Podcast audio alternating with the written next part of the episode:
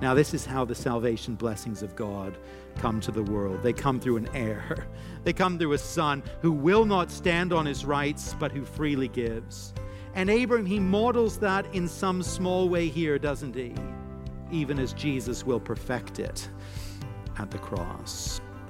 Welcome to Encounter the Truth with Jonathan Griffiths, and we're continuing our series called The Blessing, looking at the story of Abram, who eventually becomes Abraham. But, Jonathan, in those early chapters of uh, Abram's story, we see some of the characteristics that you would hope to see of a, a follower of God, including the the generosity and what appears to be just a, a trust in God's provision in Abram's life. Well, we certainly see that in the unfolding of the story today that we're going to be looking at together. And Abram models something for us there of discipleship, I think, of knowing the Lord and following the Lord, seeking to walk with Him. There's there's another aspect to it as well, which I think we see something that is Christ-like, which is pointing us forward to the Lord Jesus and His work, and that uh, Abram, in this story, in his engagement with his nephew Lot, he refuses to stand upon his rights, but he is there as one who will give and freely give because he trusts in God above. And there's there's just a little a little pointer there, even to the character of Christ, a little marker of the gospel that points us forward. So I, I trust we'll see that and be encouraged by it in the message today. Well, I think we certainly will as we open our Bibles together to the book of Genesis. We're in chapter 13 as we continue the message, The Open Hand of Faith. Here is Jonathan. I remember distinctly when I was a kid going to the Swiss Chalet one day for a meal with some of our extended family. It may have been a Sunday lunch after church. The Swiss Chalet was kind of the, the go to restaurant for Sunday lunch in those days among Christians where we lived. Perhaps it was the same way here in any event, the, the meal was, was over and it was time for the bill. This was in the days when the bill came on a little plastic tray with a pen so you could sign the credit card impression.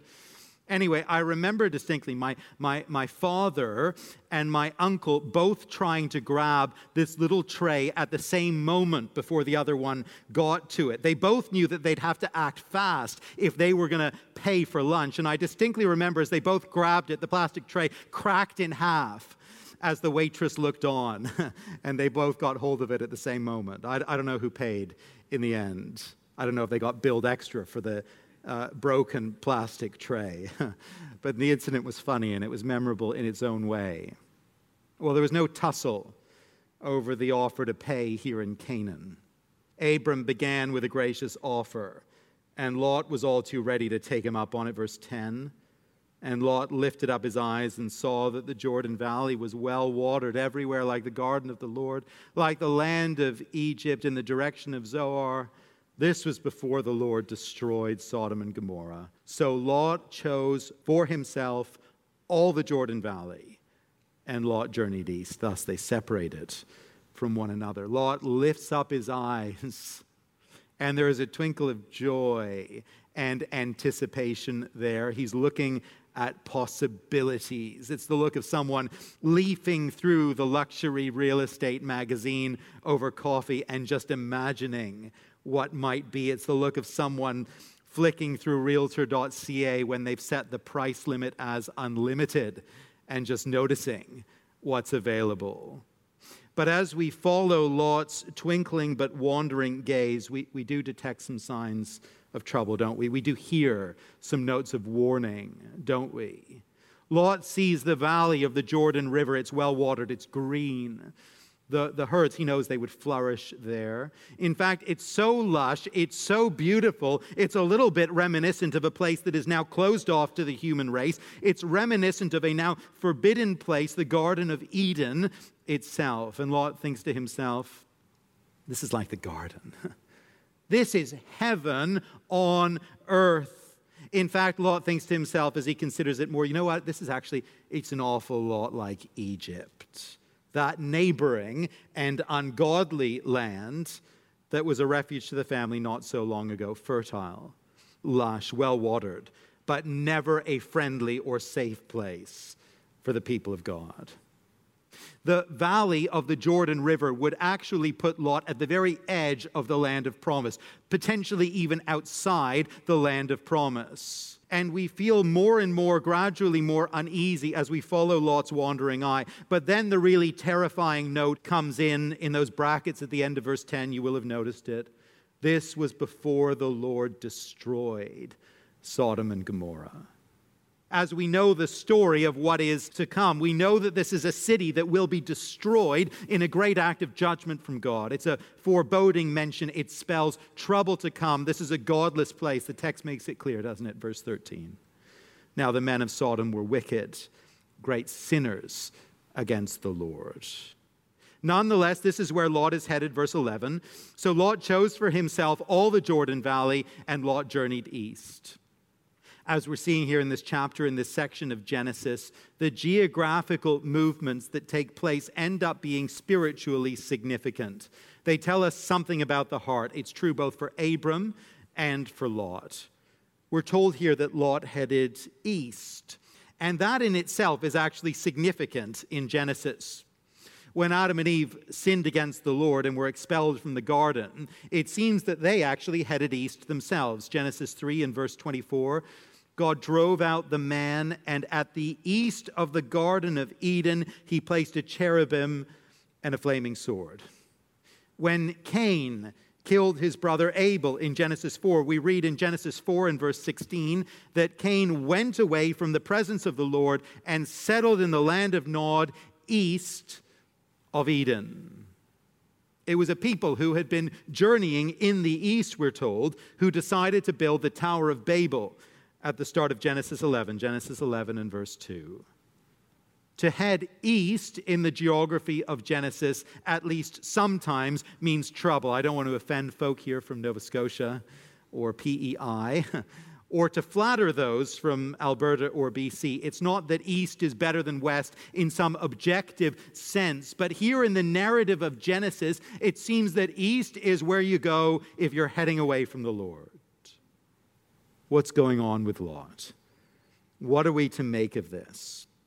Well, it's clear that Lot's main interest was not to be safely within the territory of Canaan, in the land of promise. He ventured to the very edge of the land, maybe outside the land, and his choice of territory was based on one thing and one thing only. He wanted to find paradise on earth. He wanted to find the most beautiful, the most fertile, the most productive land he could find. And on one level, we look at that and we listen to that and we think, well, that's fine. I mean, who wouldn't want that? That's probably what we would do if we were in Lot's shoes. But I think we're meant to see here, we're meant to see that Lot was working purely on the physical and the material plane. And because he was driven by physical and material considerations, the Lord and his promises, the Lord and his purposes, they weren't on his mind. And his uncle Abram and his needs, that, that wasn't on his mind either. In fact, Lot was going to take whatever he could get because the physical land and the wealth that could flow from it were clearly his number one priority. But you know what Lot didn't anticipate was where all this was going to take him. We're told in verse 12 that he moved his tent as far as Sodom. By the next chapter, chapter 14 and verse 12, we're going to learn that Lot is dwelling in Sodom. He's now living in the wicked city. And by chapter 19, when the angels come to warn Lot of the city's destruction, we find that he has well and truly made his home there. Reformer John Calvin writes of this account that, and I quote, Lot, when he fancied he was living in paradise, was nearly plunged into the depths of hell. You see, he thought he had chosen for himself a little piece of heaven. But the truth was that he had started a journey on the road leading to destruction. You're listening to Encounter the Truth with Jonathan Griffiths and part of a message called The Open Hand of Faith. And we're going to get back to this message in just a moment. Well, Encounter the Truth is a listener supported broadcast. That's exactly what it sounds like. We depend on your generosity to keep Jonathan's teaching on this station. So if you're benefiting from listening, I want to ask you to give a gift to support today. And as you give, we want to say thank you by sending you a book It's a book that Jonathan used with his own kids called Everything a Child Should Know About God. Fantastic book that you can use to teach your kids more about what it means to know God. We'd love to send you a copy of this book just as our way of saying thanks for your support. You can find out more or give online when you come to encounterthetruth.org or call us at 833 99 Truth. That's 833 998 7884 or again, encounterthetruth.org. Back to the message. Here is Jonathan. That's Lot with the closed fist of the materialist. He grabbed what he wanted from this world without regard for the Lord or his promises, without regard for his relative, his neighbor, and he held it tight. And in so doing, he set himself on a very dangerous path. Well, next we turn to Abram, who by contrast demonstrates that he has the open hand of faith. London's Financial Times reports that the number of contested wills is at an all time high as rising house prices and complex structures drive competing claims. Maybe you have seen or experienced an inheritance dispute among family. It can be a very, very messy thing. But very rarely, when a family come to divide up their shared inheritance, very rarely will there be someone who takes Abram's approach, the approach he adopts to this land of his inheritance from the Lord. Verse 8, it's right there. Then Abram said to Lot, Let there be no strife between you and me, between your herdsmen and my herdsmen, for we are kinsmen. Isn't that lovely? We're family here. Let's not have a fight over land. Is not the whole land before you? Separate yourself from me. If you go to the left, I'm going to go to the right. You go to the right, I'll just go to the left. Abram looks on his inheritance. He sees that he and his nephew, they're going to have to separate in some way. There's a problem. And so he, he just takes the high road. Lot, you choose. You take what you want. I'm just going to fit in around you. You know, it's one thing if the inheritance is, I don't know, an ugly painting from the living room. Uh, it's one thing if it's a 20 year old Chevy, it's one thing if it's a battered old sofa. Take what you want, no problem. I don't want it anyway. It's all yours. But the asset here, it's not that kind of stuff. This is real estate. This is lots of real estate. This is prime real estate. And yet, Abram, he's, he's open handed.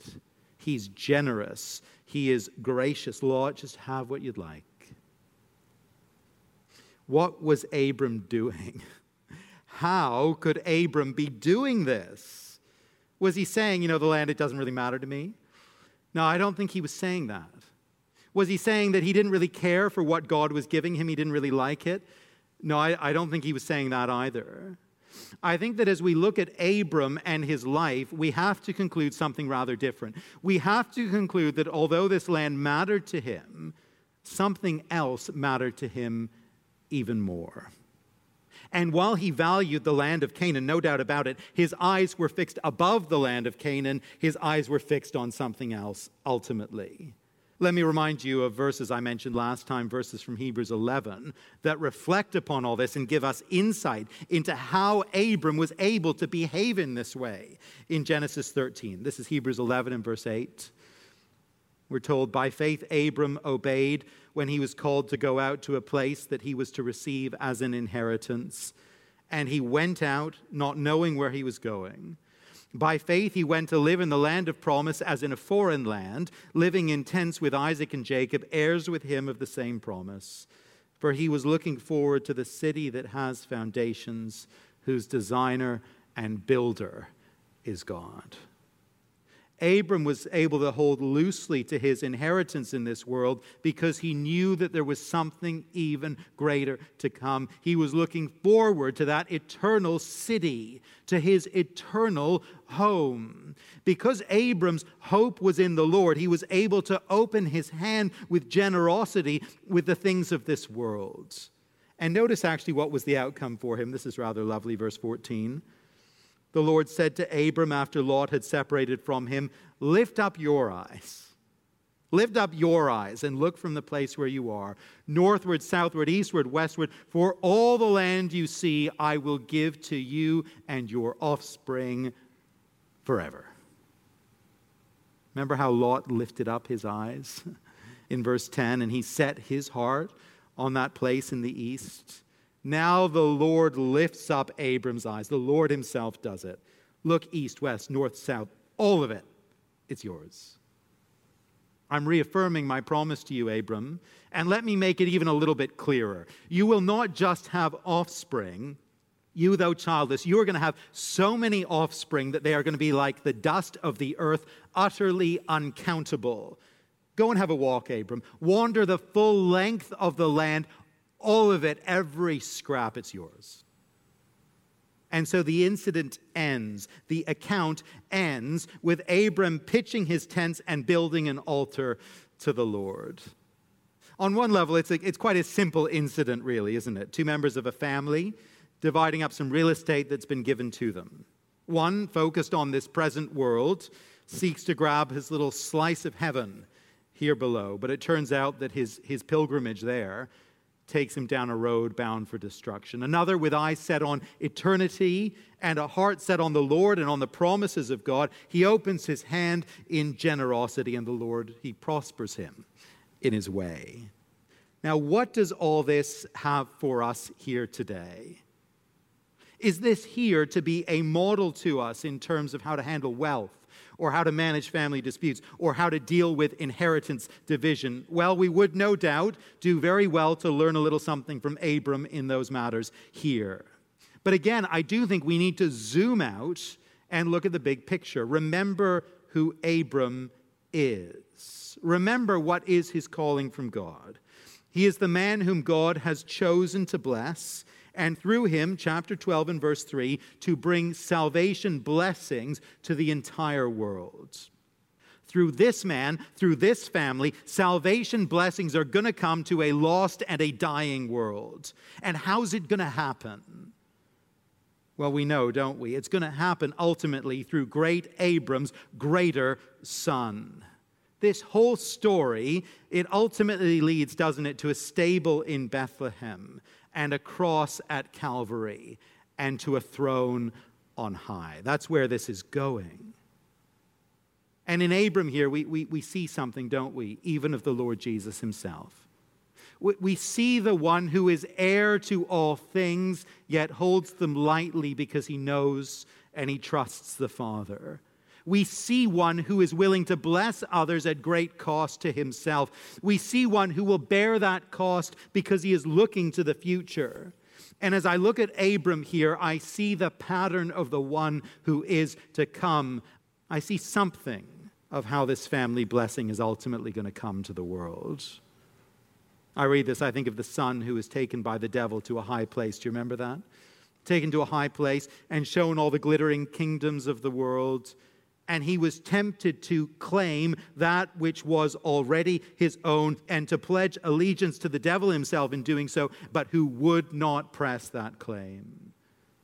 I think of the one Paul tells us in Philippians chapter 2 and verse 6 who, though he was in the form of God, did not count equality with God something to be grasped, but emptied himself taking the form of a servant, being born in the likeness of men, and being found in human form, he humbled himself by becoming obedient to the point of death, even death on a cross. Salvation blessings of God, they come to the world not through one who grasps at what is his, but through one who sets aside what he might rightfully claim, who willingly bears cost, who becomes a servant to others, others even who would gladly go the way of destruction. And it's so interesting. We're not going to get there today. But in the very next chapter, Abram actually has to rescue Lot. He has to rescue him from the stricken city of Sodom. And in chapter 19, Lot will escape destruction by the skin of his teeth, destruction from the judgment that rightly falls upon the wicked city that he has chosen to call home. Now, this is how the salvation blessings of God come to the world. They come through an heir. They come through a son who will not stand on his rights, but who freely gives. And Abram, he models that in some small way here, doesn't he? Even as Jesus will perfect it at the cross. You and I today, of course, if we know the Savior, we are recipients of this kindness. We are naturally a whole lot like Lot in all of this, I think. You know, I'd love to put myself in the shoes of Abram. But our natural inclination is toward Lot's approach. And yet, in Jesus, we have freely received an inheritance that wouldn't rightfully be ours. And that's the nature of the gospel. That's the offer of the gospel for you if you've never received it. It's an offer of forgiveness through the blood of Christ, and then a future, an inheritance through the generosity of Him. But, friends, we need to see that this radical generosity that saves us must also be the radical generosity that shapes us. If we have received all this like Abram, we are heirs of the great promises of God. If we received all that, we must be those who, like him, hold loosely to that which we could claim, who hold loosely to the rights and the privileges and the possessions of this present world. We must be those whose hands are open in our grasp of all these things, who will not clench our fists. And we need to be like that actually, so that we will be those who do bring the salvation blessings of God to the world through the gospel as messengers, as agents, as witnesses. Gemma and I uh, attended a, a, Zoom memorial service recently for a friend, really a, friend of hers, who died in a tragic accident not many uh, weeks ago. This man in his mid 40s, uh, with a wife and, and four children, was serving as a missionary church planter in the city of Paris. His story was, was really quite fascinating. Gemma had met him originally in Oxford, where he had gone to do a master's degree, but he was from the United States. He hailed actually from a very famous and prosperous American family. Everyone listening to this would know their family name if I mentioned it and would have used their products from their family business, no doubt. He himself was an outstandingly gifted and capable person. It was noted in his memorial service that he could have done just about anything he wanted with his life, politics, business, you name it. But as a young man, the grace of God had got hold of him and the gospel had taken root in his life, and he came to have a burden for the people of France. And so he elected to become a missionary to, to Paris and to settle there with his young family. Now, if you want to find a job with zero prestige and meager pay, let me encourage you to consider becoming a Protestant missionary in a historically Catholic but currently aggressively atheistic country like France. Just try that one out and see how that goes. It is not the route to riches or to fame. Wonderfully, this man has left a legacy in French missions and the work he began in church planting and, and training pastors for France. I believe it will go on. But you know, Genesis 13, as I reflect on that, Genesis 13 shows us that this is actually the gospel pattern. It's the way it's always been the promises of God, they come through His Word. The grace of God gets hold of a sinner's heart, and there's transformation, there's salvation. And now there is an open hand to the things of this world. There is the heart of a servant, and the salvation blessings of God flow out to the nations. Friends, I'd love to ask you how is your hold on the things of this world at the present time?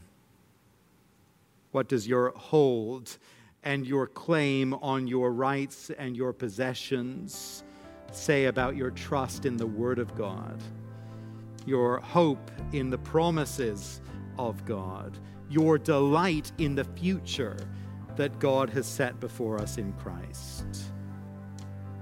And how might God use you? How might He use each of us in His great gospel plan for the nations as you hold to these things like Abram with the open hand of faith?